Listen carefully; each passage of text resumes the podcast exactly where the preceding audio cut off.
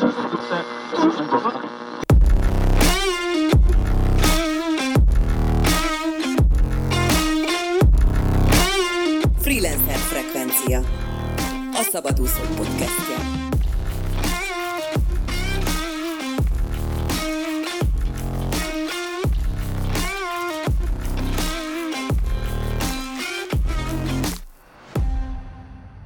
Mai vendégem Ligetfalvi Viktor, a Chronometer.hu magazin, valamint az Őszintén órákról YouTube műsorvezetője. Sziasztok! Szia Viktor, üdvözlök a műsorban. Azért kronométer, meg őszintén órákról órás műsor, ez elég vékony is. Honnan jött az ötlet, hogy ebbe vágja bele ezzel, ezzel foglalatoskodj? Onnan jött az ötlet, hogy én nagyon szeretem az órákat már elég régóta, tehát mondjuk egy ilyen, nem tudom, 6-8, inkább 8 éve szeretem az órákat, és arra jöttem rá, hogy nagyon sokan nem tudnak angolul. Magyar nyelven online tartalom viszont nem volt elérhető, amikor én ezen gondolkodtam, tehát 2016-ban.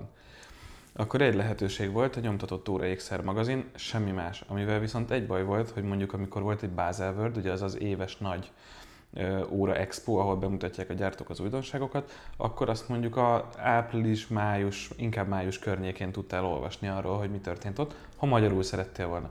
Én tudok angolul, tehát nekem ezzel nem volt problémám, viszont rájöttem, hogy sokaknak lehet, és, és ezért megcsináltam a chronometer.hu-t, amiről először azt gondoltam, hogy majd szépen így írogatom a cikkeket, úgyis kommunikáció és médiát végeztem, tehát mondhatni büfészakot, látszik, hogy mégis jó valamire, meg egyébként olyan tanárok tanítottak, akiktől tényleg lehet tanulni, tehát a nemrég elhunyt Györfi Miklós, a Vizinger István, a Rangos Katalin, őt kellett volna először mondjam, mindegy is, és tőlük lehetett tanulni.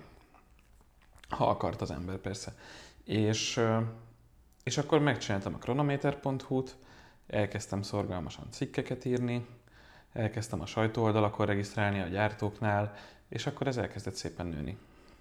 Ha jól tudom, nem mindig foglalatoskodtál ezzel, mint ahogy mondtad, hogy 2016-ban indult. Mit csináltál előtt, illetve mi volt ez a pont, az a lökés, aminél úgy voltál, hogy jó, oké, okay, ebből eddig elég volt, és inkább az órás világot szeretnéd Magyarországon népszerűsíteni? Én filmgyártással, pontosabban utómunkával foglalkoztam. Én utómunkakoordinátor voltam 2000 2010 és 2020 között most hagytam abba egyébként decemberben, tehát nekem az egész kronométeresdi, meg aztán a vlogosdi, amiről majd beszélünk, az nekem végig egy, egy ilyen másod valami volt.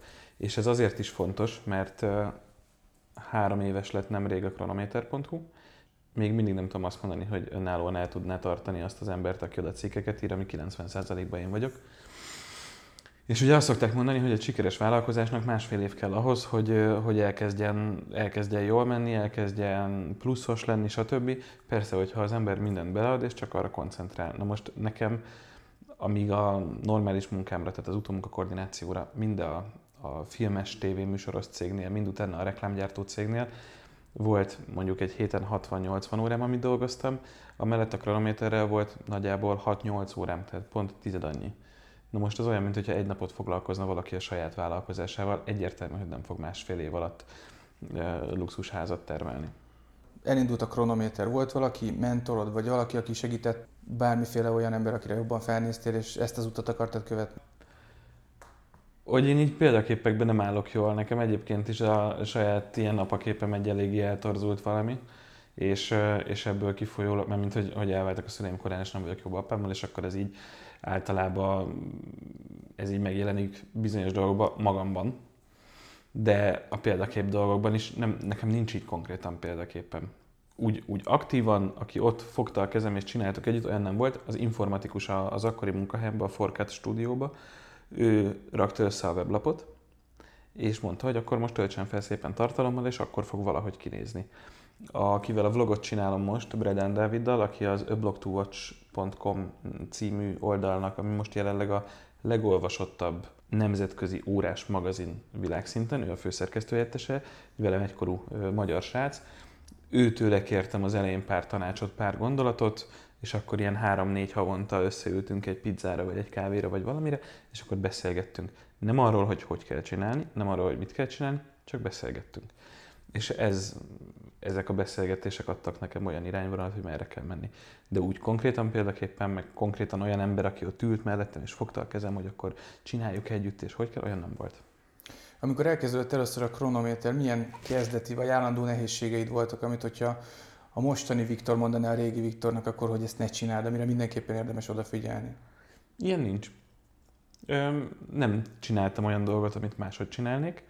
Többet foglalkoznék vele, az biztos.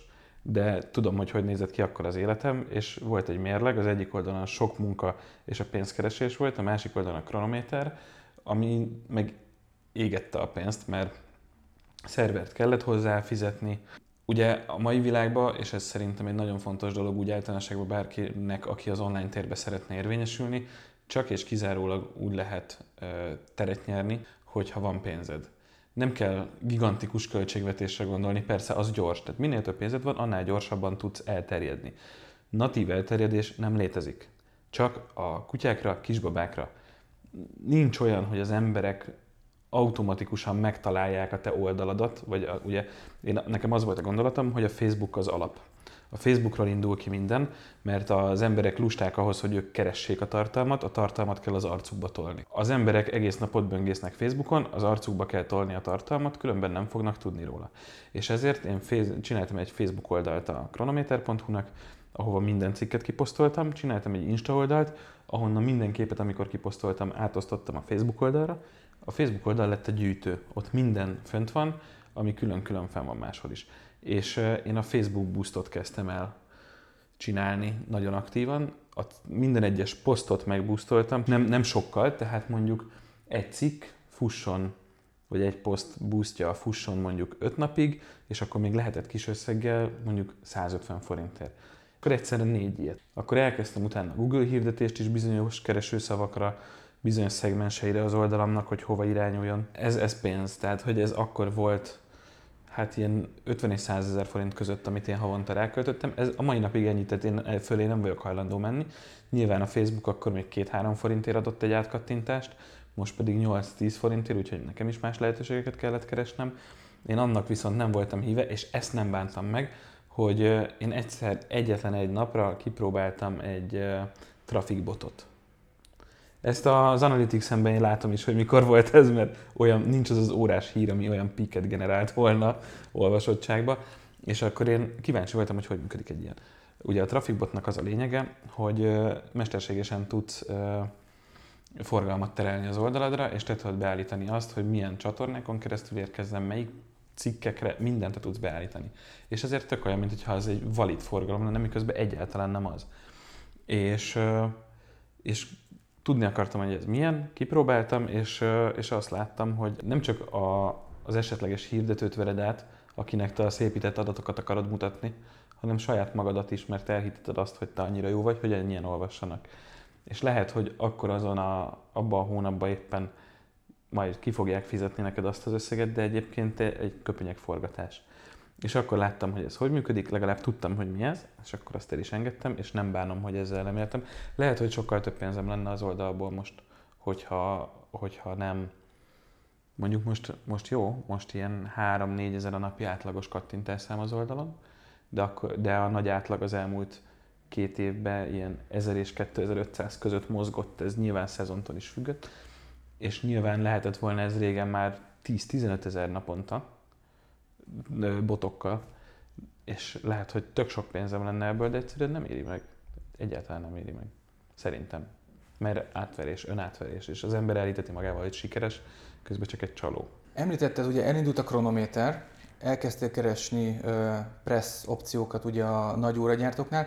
Ez, ez hogy zajlott? Tehát jöttek azonnal az igenek, hogy igen, Viktor, pont rád vártunk? Nem, egyrészt a magyar piac írtó kicsi, kutya nem kíváncsi ránk és ők nem értik, hogy kik azok, akik onnan jönnek és kíváncsiak. Tehát ez olyan, mint amikor, mint amikor mondjuk a bukós isakot plexia alá beszorul egy kis muslica, és nem tudod, mi az a szösz, ami repked előtted. Na, egy svájci nagy cég piárosának ilyen egy magyar órás újságíró, hogy így nem érti, hogy ez ki, honnan jött, mit akar. Egyébként nagyon fejnehéz a svájci óraipar, annyi volt, hogy én megkerestem, ahogy tudtam a press oldalakat, nyilván Google-lel, és ott regisztráltam, kérdezték, hogy ott milyen médium, beírtam a címet, beírtam a, a beosztásomat, hogy founder, editor-in-chief, owner, publisher, épp amit akartam. Minden is. Így van, befektető, meg minden, é, madár, és, És akkor a szokásos tempójukban ilyen egy-kettő hónap múlva megérkezett a jóváhagyás. És jöttek a jóváhagyások, hozzáférhettél az anyagokhoz? Igen, de annyira lassúak, hogy a Takayernél például, hogy márkát nem említsek, még mindig nincsenek fent két hónapja bemutatott órák sajtóanyagai, tehát hogy mások, azt tudom, hogy ők amúgy úgy csinálják meg sokan, hogy kiküldik e-mailbe, és elfelejtik, elfelejtik feltölteni a press oldalát, akkor mindegy. Úgyhogy nagyon sok esetben a nagyon menő külföldi oldalakon talált infókat összesítem, fordítom át a saját értékrendemre, meg az általam képviselt értékrendre, így Magyarországon, és írom meg azok alapján a cikket. Tehát még mielőtt belekérdeznél, nem fordítom át a cikkeket, hanem nem csak sokan ezt szokták kérdezni, hogy ja, te akkor így lefordítod, és így nem, hanem elolvasom három helyen, megnézek sok mindent, már van egy ismeretanyagom, azzal összegyúrom, és a végén lesz belőle valami.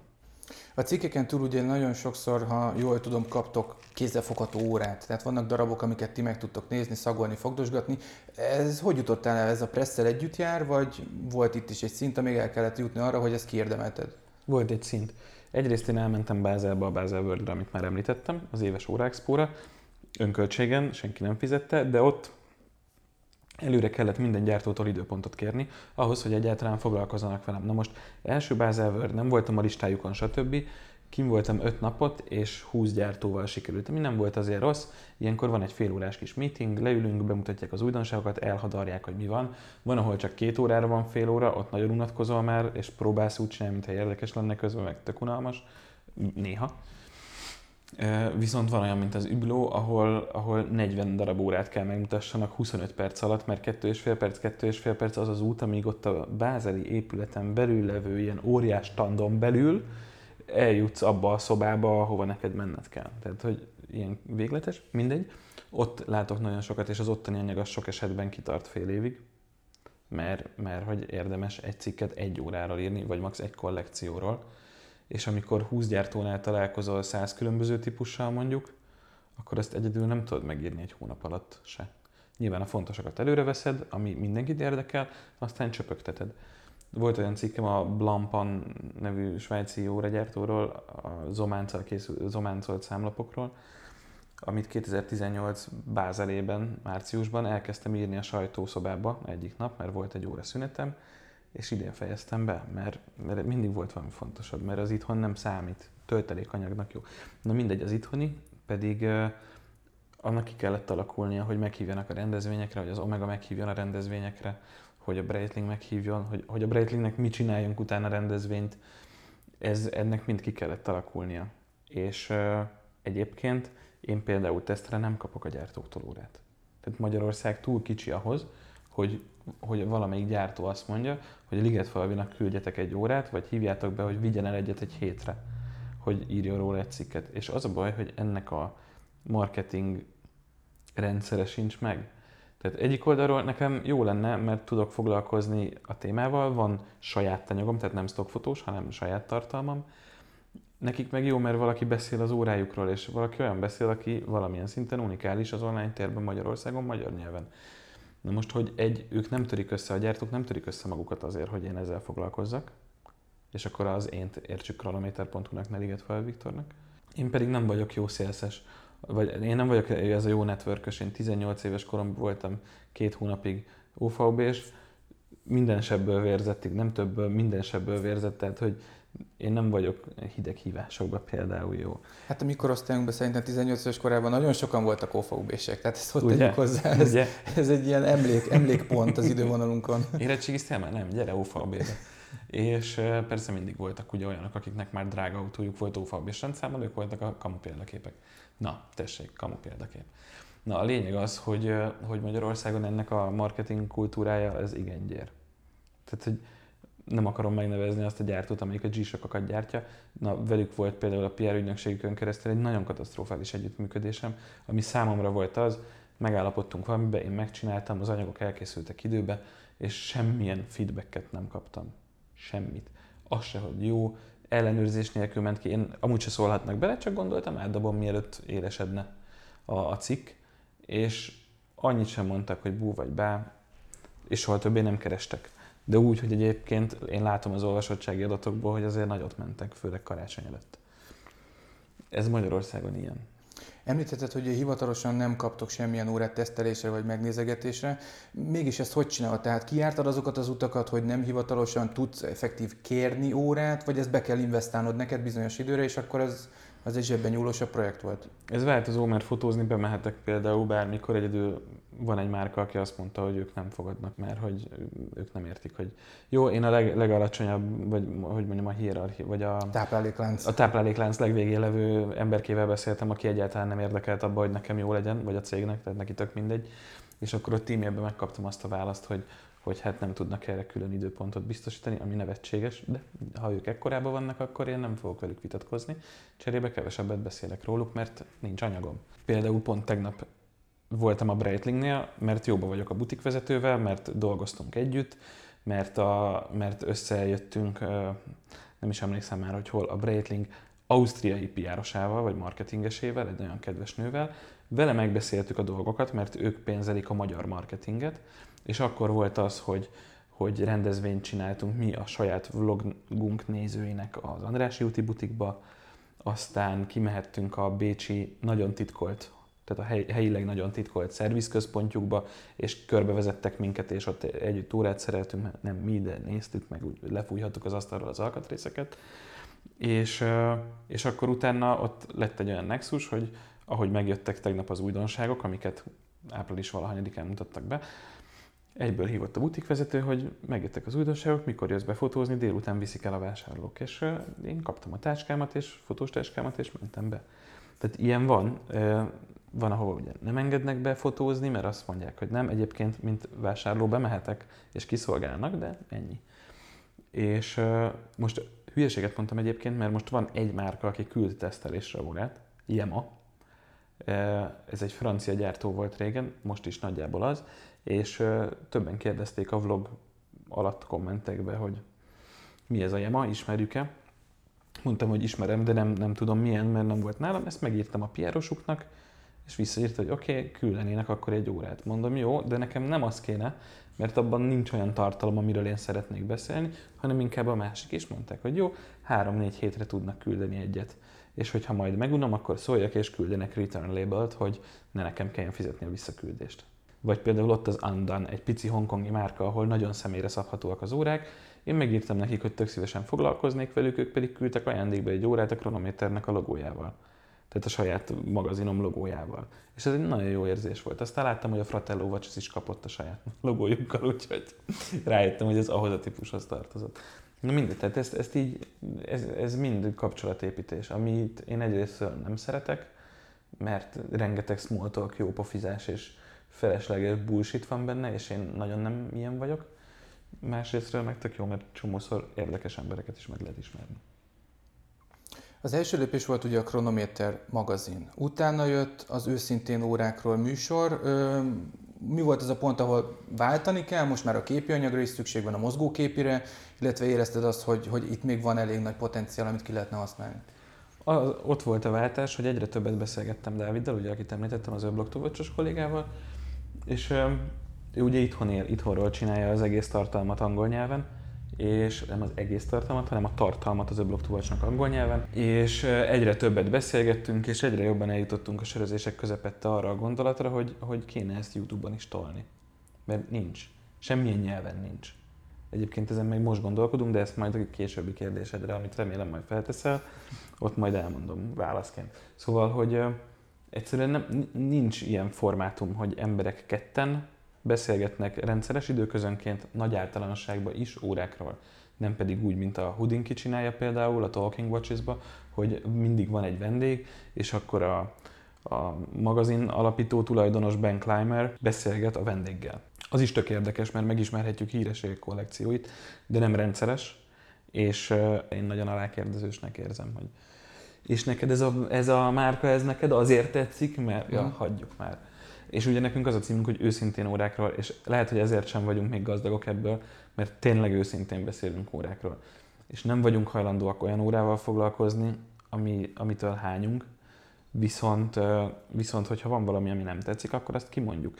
És sokszor benne van a pakliba az, hogy ha ezt ki fogjuk mondani, akkor annak a gyártónak a marketingje, ha van magyar, akkor az nem akar majd velünk ö, foglalkozni, mert hogy ezek úgyis fikázták a termékünket. Miközben mi nem fikázunk, hanem megalapozottan kritizálunk termékeket a maga kategóriájába, a maga árérték arányában. De most eltekintjük attól, hogy a marketingesnek ez nem tetszik, ugyanakkor meg a nézőközönségetek pont ezt kívánja meg. Tehát hogy és miből ez... van a pénz? Tény. Amúgy. Csak Igen. kérdezem. Hát nem a nézőkből, mert amit a YouTube fizet a, nem tudom, most másfél év után jutottunk el az 1 millió megtekintésig összességében a csatornán, ami tök jó. Dancsónak a közelében nem vagyunk, neki egy videóján van ennyi két hét alatt. De, de nyilván ő azért egy lényegesen szélesebb Spektrumon mozgó személyiség, igen. E, lényegesen kevesebb tartalommal. Cserébe rendkívül szórakoztató. Mi meg nem szórakoztatunk, vagy csak egy picit, ilyen infotainment módon. Meg lehet ezt úgy csinálni, hogy őszinte is legyen, és mindenkinek jó legyen, és semmi nem maradjon ki. El lehet mondani valamiről, hogyha van egy termék, ami nem jó, ezt soha senki ne vegye meg. Meg azt is lehet mondani, hogy a másik két márkánál egy picit jobban odafigyeltek, nem tettek bele elég energiát, inkább válaszuk bőrszíjjal, ne fémmel. Minden csak megfogalmazás kérdése, az üzenet ugyanaz, nem jó a fémszíja. Az egyik módon úgy mondod el, hogy borzasztó vicces vagy, de pillanatokon belül egyedül maradsz az egészben. A másik módon pedig úgy mondod el, hogy mindenkinek átjön, hogy mit akarsz mondani, mert kimondod, hogy neved meg a fémszíjat, nem haragítasz magadra senkit. És ez az a vékony jég, amit meg kell találni, mert mindig is őszinték akarunk maradni, de, de nem akarunk magunknak ellenségeket se. Tehát, hogyha jól értem, akkor neked a hobbi által sikerült megtalálni ezt a rés idézőbe téve piacot, amire felépítetted a magazint, utána felépítetted a műsort. Mi most a jelenetek? Hogy haladnak a műsorok? Hogy halad a magazin? A jelenünk, az, a jelen az most az, hogy a kronometer.hu egyre olvasottabb, főleg, hogy senkit nem engedtek ki az otthonából az elmúlt másfél hónapban. Remélem ők meg is maradnak. Meg lett egyességem egyéb ilyen kezdő oldalakkal, hogy, hogy bekerüljön a kezdő oldalukra a, az én RSS feedem is, tehát az én friss híreimet mindig ott, ott megjelenjen a, nem tudom, a kizebra született az elefántfókától című cikk mellett ott legyen, hogy Bell Ross BR 0392 HUD, új modell, zöld üveggel, tök mindegy. És azért, azért ez is egy szignifikáns változás, és ez azért fontos, mert végre kikerülhetnék a Facebookból. Most tudom, hogy egy picit eltértem a kérdésettől, de ez meg visszacsatol, vagy visszacsatolva oda, hogy a Facebookról indítottam az egészet gyakorlatilag, az volt az alapja, és aztán rájöttem, hogy ez nem lesz jó, mert a Facebook drágul. Az emberek egyre jobban utálják a Facebookot, és, és drágul. Ez nagyon fontos. Tehát nagyon drágul. Mondtam már? Drágul, tényleg. Köszönöm, hogy emlékeztet. És és ezért kellett más ilyen, forga, ilyen legális és tisztességes forgalomterelési módokhoz nyúlni. És ennek tökre örülök egyébként, mert most, ahogy nézem a statisztikákat, a látogatóknak a kevesebb, mint a fele jön már csak Facebookról. Még mindig egyed uralkodó a 43%-kal, mondjuk ez az elmúlt két hétben, pont tegnap néztem, de sokkal jobb már, mint régen. Válaszolva az eredeti kérdésedre, van a kronometer.hu, amit egyre többen olvasnak, van az őszintén órákról vlog, amit Hát ott lineáris a nézőszám növekedés, de abban nem investálunk pénzt a terjedésbe. Tehát ott nincsenek nagyon szponzorált posztok, de a videókat YouTube-on meg szoktam tolni Google hirdetésként. Minden videót egy hétig 150 forint per nappal. Az hát ez elég alacsony költségkeret. Ugye? És még így is hoz szemmel látható számot, mert mint úgy szemmel látható, hogy a Google fel tudja dolgozni azokat ott nem is az a lényeg, hogy át, átkattintsanak rá, hanem az, hogy egyáltalán szembesüljenek azzal, hogy van ilyen, hogy őszintén órákról. Bekerülnek köztudatba. Igen. És nyitottam harmad magammal, ez a kettőtől egy picit független, de mégsem annyira, egy óraszervizt, egy órás műhelyt a 13. kerületbe, mm, ahol van egy órásunk, aki 20 éve órás, és ő dolgozik, mi pedig mondjuk úgy az arcai vagyunk ennek, a két társam, ők mind a, őket a Facebookos használható órák eladása vétele cseréje csoportban ismertem meg, ők is adminok, ott van 65 ezer tag, akik mind kedvelik az órákat, és egyébként pedig a 2019-es Internet Hungary-n tartottam ebből egy előadást, hogy hogy lehet így ezeket összerakni egy kupacba. Hogy nekem is van Facebook, Insta, YouTube weboldal, plusz a Facebook csoportok egyébként, tehát amik, amikben meg úgy van érdekem, vagy érdekeltségem inkább, és ez is ilyen dolog például, hogy, hogy az egyikünk használt órakereskedő, a másikunké a Facebookos csoport, a legnagyobb Magyarországon, ennyi a kronometer.hu, meg a vlog, meg a stb. És gyakorlatilag ilyen mondjuk úgy média megjelenéssel alapvető volt az, hogy el tudjunk indítani egy ilyen órás műhelyt, aminek meg a lényege az volt, hogy minden órás műhelybe, ami jó most Budapesten, óriási túlterheltség volt, még a Covid előtt, valószínűleg most is újra az lesz, és ezért úgy voltunk vele, hogy akkor miért ne csináljunk egyet. A hátterünk adott hozzá, úgy éreztük, hogy ez egy megugorható feladat, megugorható lett. Tehát akkor végül is így sikerült monetizálni mindazt az időt és energiát, amit beletettetek egyfelől a magazinba, másfelől meg ugye a műsorba. Még nem sikerült monetizálni, de mert most nyitottunk egy hónapja, de aztán bízunk benne, hogy, hogy sikerül majd. Meg én ezt egy picit külön kezelem. Tehát amikor így kérdezik, hogy hány lábon állok, vagy miket csinálok, akkor én nem azt szoktam mondani, hogy órázom pont, és ezeket a dolgokat nagyon szeretem külön kezelni. A vlog az egy valami, ott osztozom a társammal. A kronométer.hu megint valami, ott, ott egyedül vagyok. Az órás műhelyben vagyunk hárman, ott megint más a, a matek. És, és közben én tévéműsorokat és filmeket feliratozok, azok megint a saját dolgaim. Ezeket én teljesen külön szeretem kezelni. A Chronometer.hu és az őszintén órákról mennyire szerelem projekt? Tehát te éled az órákat, szereted az órákat, és ez alapján kezdted el ezt az egészet csinálni? Vagy csak felfedezte ezt a rést, ami ugye a magyar piacon, ahogy említetted, nem nagyon volt kitöltve, és akkor erre dolgoztad ki, hogy ez így jó lesz, és ez működőképes projekt. Nem ez szerelem projekt volt, tehát én szerettem az órákat, írni is szerettem amúgy is, a tanáraim régen azt mondták, hogy még megy is, de nem foglalkoztam vele, mert mint hogy nem foglalkoztam semmilyen jellegű írással, és amúgy még láttam, hogy van egy ilyen rés, de én nekem akkor nem az volt a célom, hogy, hogy egy hatalmas rést betöltsek, hanem és akkor ezt, ez, ez kimaradt a legelején a mondandómból, hogy az akkori barátnőm szerette az órákat, de nem tudott angolul. És ezért neki semmilyen információ forrása nem volt az egészről, és ez volt egy motiváció, felértés nem ekkor épült, hanem ez adott meg egy olyan jelet, hogyha egy 20 éves lány nem tud angolul, akkor elképzelhető, hogy nála idősebbek sem, vagy egy egészen más generáció, és egyébként is annyi mindentől függ ez. És akkor ez vezetett a, arra, hogy még erősebb legyen a motiváció abban, hogy ezt megcsináljam. És akkor most aktívan van egy felől magazin, van egy felől az óra műsor, meg még a Pesti órás csak egymástól külön kezelve. Az a vlog, meg a műhely, ez az, ami órás. Milyen aktív projektjeid vannak? Még említetted ugye, hogy a Breitling-nek csináltatok partit. Tudom, hogy még egy stop van. stop van, de kilátásban, vagy nem. amúgy lett volna ilyen aktív projekt? Lett volna, nem, lett volna, ami elmaradt. Az Orientnek a modelljeit mutattuk volna be szélesebb közönségnek. Nem is emlékszem, hogy hol, mert az végül nem lett fixálva március 19-én, ami 10 el lett mondva.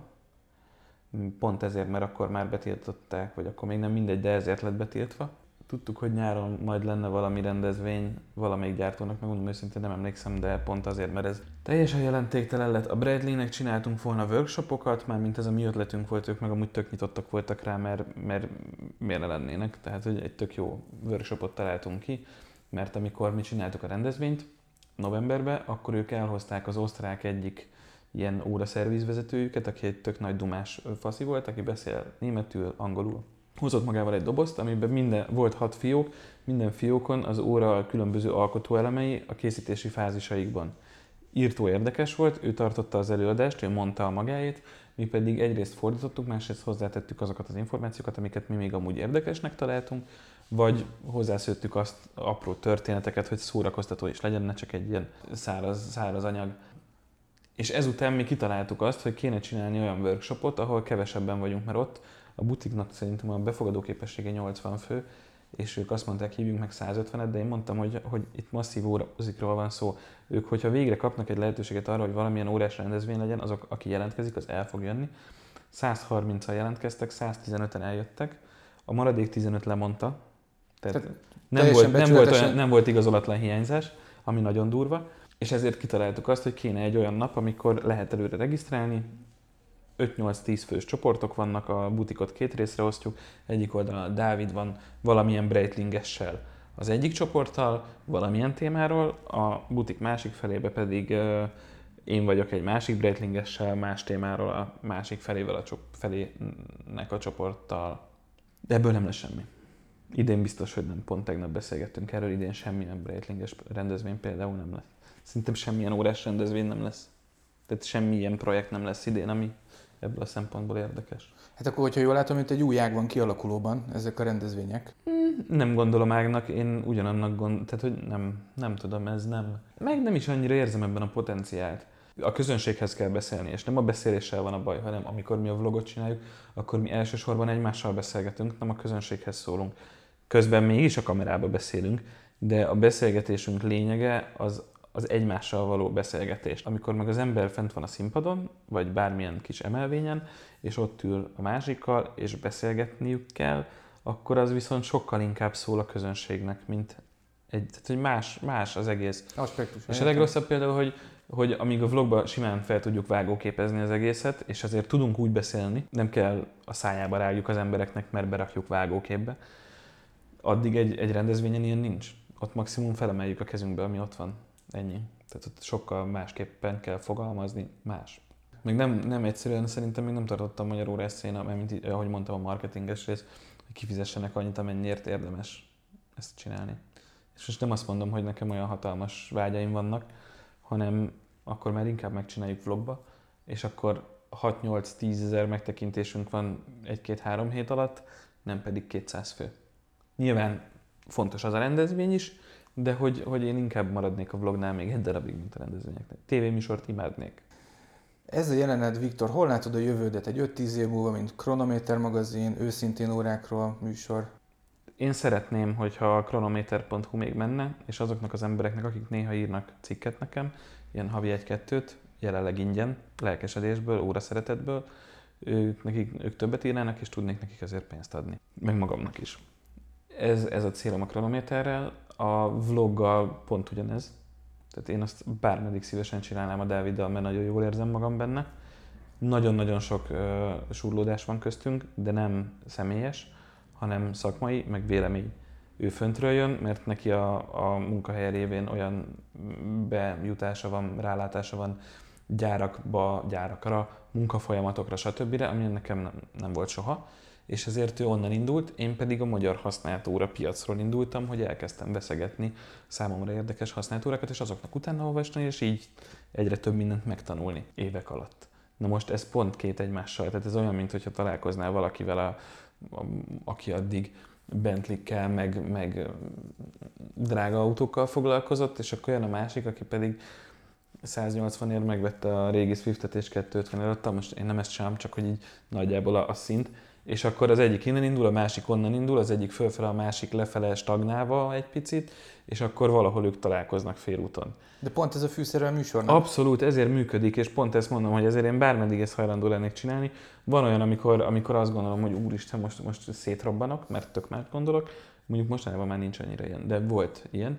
És aztán még néha, én, én néha ízt is vagyok egy picit, amikor nyugos vagyok kifejezni szavakban a gondolataimat és érzéseimet. És aztán az, hogy a Dávid ezt tök jól kezeli, és pontosan tudja, hogy ez egy pillanatnyi hangulat, és nem ellene szól. Na mindegy, tehát, hogy azt akár meddig szívesen csinálnám, nyilván ott is jó lenne, hogyha több pénzt hozna, most Patreonon lehet nekünk adakozni, 3 dollár és 50 dollár között akármennyivel, ez általában havi, aztán aki akarja lemondja. Egyelőre csak ott, vannak szponzorált tartalmak néha, amiről az a fontos, hogy, és ezt sokan nem értik meg sajnos, hogy mi nem a véleményünket adjuk el, hanem mi pénzért lehetőséget biztosítunk forgalmazóknak, vagy boltoknak, hogy megjelenést kapjanak a műsorban. Ez kizárólag úgy működik nálunk, hogy ő elmondja, hogy melyik az a 3-4-5 típus, amit szeretné, hogyha abból valamelyik bekerülne egy részbe, mi pedig kiválasztjuk azt, hogy mi az, amiről szívesen beszélnénk, mert olyan értéket teremt, vagy olyan, olyan mi tudunk róla olyan tartalmat gyártani, ami egyrészt a, a nézőnek fontos, másrészt pedig szívesen foglalkozunk vele. Mert hogyha elénk raknak egy olyan órát, amitől hány ingerünk van, azzal nem foglalkozunk szívesen, ez látszódik rajtunk, és ez senkinek nem jó. A nézők is azt látják, hogy ez a két hülye ott szenved a kamera előtt, a forgalmazó is azt látja, hogy ezt ebben nem éri meg pénzt tenni. Tehát, hogy egy ilyen, ilyen deal szokott lenni, most a Covid alatt nyilván semmi, ilyenkor hagynak minket éhen halni, aztán amikor majd jön a rendes szezon, akkor pedig majd, jaj, srácok, ti még éltek, de jó, akkor lenne már megint néhány ilyen együttműködés. Van kedvetek? És ezt kérlek ne vágd ki, mert ez nagyon fontos. Ez azért is fontos, és a Dáviddal volt erről egy beszélgetésünk, hogy a marketingeseknek az az alapvető hozzáállása, hogy minek fizessek azért, hogy írjatok egy cikket erről és erről az óráról, vagy beszéltek róla a Youtube-on, úgy is fogtok róla beszélni. Akkor minek fizessek? Nagyon egyszerű. Ha fizetsz, akkor életben maradunk, és tudjuk ezt csinálni. Ha nem fizetsz, akkor abba fogjuk hagyni ezt az egészet, és akkor senki nem fog írni a holmidról. Ezt van, aki felfogja, meg van, aki tudja, hogy ez így működik, őket marketingesnek hívják általában, vagy PR menedzsernek, vagy Isten tudja, hogy miket találnak ki mostanában erre. De sokan nem, nem tudják. Na mindegy. Van olyan projekt, amit így a közeljövőben szeretnél megvalósítani? Nem még így a tarsiódban van? A Dáviddal tervezünk autós, autós dolgot is, mert ott is tök más szeretünk a Dáviddal, tehát ő, ő egészen más stílusú autókat szeret, mint én. Ő is ért hozzájuk, ugye én is nagyjából képben vagyok velük, és nem azt akarjuk elmondani, hogy, hogy a tengelytávja mennyivel lett nagyobb az előző évhez képest, hanem egy hangulatot szeretnénk közvetíteni a magunk irritáló stílusába, vagy szórakoztató kinek mi. Tudjuk jól, hogy vannak emberek, akik számára irritáló, ők ezt mindig szóvá is teszik, hogy erről mi tudjunk mindenképp, se baj. Ez a másik fontos dolog, amit szerint, ezt, ezt igen, hogy, hogy, hogy nem, nem szabad mindenkinek megfelelni akarni, mert nem lehet, és azzal a saját egyéniségünket fogjuk tönkretenni, hogyha minden oldalunkból elcsipegetünk egy picit, csak azért, hogy egyre jobban megfeleljünk mindenkinek. A vége ennek az lesz, hogy azokat a píkeket, mondjuk úgy, ilyen csúcspontokat, amik miatt valamennyire is feltűnő, kirívó, egyedi lehet az ember, azokat úgy lecsipegeti, mert az sok fikát kapott már, és akkor azt nem szereti, mert az rossz az egójának. És, és a végén egy nagy semmilyen lesz az ember is, meg a termék is, amit csinál. Most tök mindegy, hogy ez milyen szellemi termék, de leginkább szellemi. Nem csak szellemi. Ami nagyon fontos, és ezt nem nagyon szeretik az emberek elmondani, és ez a jövőképhez kapcsolódóan szerintem egy nagyon fontos dolog, de a múlthoz is, meg a jelenhez is, ez az ego. Aki kamera elé áll, az valamiért azt, ezt vezérli az ego. Nem feltétlen csak az, és nem feltétlen teljesen, de vezérli. Az elején engem az vezérelt, hogy tehát neke, ami, amióta én a, a kommunikációs főiskolára bekerültem, én a, nagyjából azóta nem nézek tévét. Netflixen van, HBO-gon van, tévékészüléken van, előfizetésem nincs, és nem is akarok. Mindig az volt a vágyam, hogy valamilyen értéket teremtsek. Mindegy, hogy az milyen formában történik, csak, csak hogy értékteremtő műsorokban, dolgokban vehessek részt. Tök jó filmeket csináltunk a, a Forkádban annak idején, már mint az utómunkáját, vagy annak egy részét, a Berni követ, a Félvilág, a Brazilok, a Szerdai gyerek, mm, egy csomó ilyen film volt, dokumentumfilmek, olyan tévéműsorok, amik tényleg jók voltak, például a Keresem a családom, ami, a, ami az RTL-en futott, az nem egy megrendezett, megszervezett holmi volt, és voltak benne súrlódások, nyilván a Hadas Kriszta egy olyan karakán személyiség, hogy vele nem lehet nem veszekedni valamiért, de mindig, mindig olyan dolgok jöttek létre, amik valamilyen szinten értéket teremtettek. Picit, nagyon tök mindegy. És a kronométer is ilyen, a vlog is ilyen, mert ezzel értéket teremtek, én azt gondolom, tudást közvetítek más emberek felé, akiket ez érdekel. És ennél nagyobb értékteremtés szerintem így a média világában nem sok van. Az adakozós posztok szerintem ebből a szempontból egyáltalán nem értékteremtésnek számítanak, tehát hogy akkor így a, a legfőbb vetétás mellett félre is tehetjük. Szóval, hogy mindenkit vezérel az ego, és egy darabig nem nagyon. Aztán amikor érti az ember, hogy mi az, amiben belekeveredett, akkor talán értelmet nyer az ego jelen léte, vagy szerepe is. És én mostanában kezdem azt érezni, hogy, hogy emellett egy picit az ego is tol előre. Nem azt mondom, hogy vezérel, hanem hogy előre tol. Most már az, tehát volt olyan, hogy mentem le Balatonra, megálltam egy benzinkúton Lepsénnél, egy molkúton, és a kutas kért egy selfit, mert hogy ő a testvérével mindig nézi a vlogot, és hogy nem fogja elhinni, hogy én pont itt tankoltam, és hogy izé lőjünk már egy selfit, mert hogy annyira szereti a műsort. Étterembe a pincér mondta azt, hogy tök jó műsor, tehát hogy nyilván a kronometer.hu miatt nem fognak felismerni, mert ott nincs kint az arcom, ott csak a nevem van, és nem, nem nézi senki a bankkártyát, amikor fizetek, hogy te addig jött valami, az nem az az izé a kronométeres gyereke. De a vlogból, és a Dávid is mondta, hogy, hogy több helyen, és ez tök jó érzés, amikor ez, ez, egy, ez, egy, ez egy nagyon jó feedback amikor felismernek. Egy boltban voltam, és így random rám köszönt valaki, és láttam, hogy itt tudja, hogy ki vagyok, de nem tudott pillanatra elhelyezni, meg tudtam, hogy nem ismerem őt. És ezek olyan dolgok, amik viszont elkezdik építeni az egót. És utána már ez is tol előre, hogy, hogy te azt akarod, hogy minél több helyen felismerjenek, hogy, hogy minél több ember tudja rólad, hogy te ki vagy, és mivel foglalkozol. És nem azért, mert, mert te vagy az Atya Úristen, hanem azért, mert abban a dologban, amit csinálsz, fontos az, amit csinálsz ez egyrésztről az a hivatástudat, amit az előbb említettem, másrésztről ego. Ehhez kell. Különben nem lehet ezt csinálni úgy, hogy különben nem mész előre, hanem egy helybe eltaporogsz és el vagy. Szóval az, hogy nekem mi a tervem a jövőre, hol képzelem el magamat öt év múlva, azt két dolog határozza meg, a három, a négy, már a svájci óraipar, meg a japán nyilván, meg a német, és az ők képviselőik, a nézők, információ éjsége és tudásvágya, tudásszomja, az ego és a hivatástudat.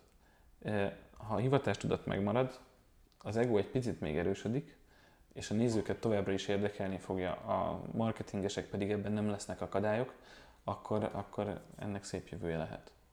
Akik szeretnének veled személyesen találkozni, vagy csak olvasni rólad, hol, hol, hol érnek el? Mik azok a felületek, médiák? Bárhol, mert én nem titkolózom. Egyedül a saját profilomon, ha nem muszáj, akkor ne írogassanak oda, mert nem... Jó, válaszolok nyilván mindenre, csak ismerősnek ne jelöljenek, mert azt nem értem. Pont tegnap nézegettem, hogy nem, nem ismerem azokat, akik bejelölnek, és nem tudom, hogy miért jelölnek. Mindegy. A chronometer.hu-n van webkontaktform, ami az én e-mailemre jön, tehát ott nyugodtan. A chronometer.hu Facebook oldalán megkapom az üzeneteket, én válaszolok rá, valamint a, az Instán is, csak ott mindig a requestbe kerül, pedig be van állítva, hogy ne oda menjen, és egyébként a Pesti órásnak a Facebook oldalán is, ott a nagyon szakmai óra szervizes kérdések, mert ott nem biztos, hogy én fogok arra válaszolni, nem csak én, hanem a két társam is nézi azt. Az, aki a te történetedet halva most kedvet kap és motivációt ahhoz, hogy egy online magazint indítson, vagy egy YouTube műsort, mi lenne az az útra való, amit tudnál tanácsolni? Óránkról, ha lehet, akkor ne. nem azért, mert gonosz vagyok, hanem azért, mert van, aki már belekezdett, és fáj nézni. Tehát a lelkesedés az egy csodálatos dolog, és elengedhetetlen. De egy hatalmas felelősség van azon, aki tartalmat közvetít online az embereknek, vagy akár személyesen, tök mindegy mert, mert felelősséggel tartozik minden egyes dolog után, amit mond, mert az emberek agya első alkalommal, vagy hát az emberek agya az elsőnek hallott információt szívacsként szívja be. És hogyha az elején hülyeségeket kezd el mondani az ember nekik, akkor azt a hülyeséget jegyzik meg, és utána nekünk, hozzáértőknek, és ezt nem nagy képűségből mondom, hanem ellenben azokkal, akik a hülyeséget tolják be. Tehát nekünk az tízszer annyi energiába fog telni, hogy azt a hülyeséget kimossuk. Ilyenek például azok a városi legendák, mint hogy az eredeti luxusóra mellé a butikba kapsz egy hamisítványt, hogy az eredetit berakd a szépbe és a hamisat hordjad. Én nem tudom, hogy ezt mennyi ideig kell még kiverni az emberek fejéből, mert na mindegy. Tehát, hogy visszatérve, bármihez is fog, legyen pénze rá. Nem sok, de valamennyi legyen. Egy minimális, ahogy mondtam, 50-100 ezer forintot teszek bele, vagy tettem bele én is az elején leginkább, néha picit többet, de ezt lehet csinálni 10 ezer forinttal, vagy 20 havonta vagy öttel, anélkül is csak akkor senki nem fog tudni róla, és az meg nem túl motiváló. Legyen rá ideje, az nagyon fontos, hogy ha tartalmat akar gyártani, legyen ideje. Tanulja meg szépen a normális programokat használni, tanulja meg az alapelveket, a vágással, felvétellel kapcsolatban, bármivel kapcsolatban, amiben, amiben belekezd. Nem szégyen kérdezni szakmai oldalakon, ez egy nagyon fontos dolog, akár még főiskolára is el lehet menni, hogyha úgy van, mindegy is. Nagyon fontos az, hogy amit mond, az valid legyen, hogy ne hülyeséget mondjon, mert azzal nem értéket teremt, meg nem fog vele pénzt keresni, hanem, hanem azzal rombol, ami szerintem nagyon káros dolog egy olyan magyar társadalomba, ahol borzasztó egyszerű rombolni, és sokkal nehezebb építeni. Köszönöm, Viktor, hogy itt voltál velünk. Én köszönöm a lehetőséget, hogy ha... ennyit beszélhettem. Ha tetszett a műsor, kövessetek minket Spotify-on, valamint Apple Podcast-en, feltétlenül adjatok nekünk öt csillagot, a friss infókért keressétek a freelancerblog.hu-t, valamint a Facebook oldalunkat és Instánkat. Én Cseh András voltam, a mai vendégem Ligetfal Viktor volt, a Freelancer frekvenciát hallgattátok, sziasztok hallgatók! Ez fenn van a Spotify-on.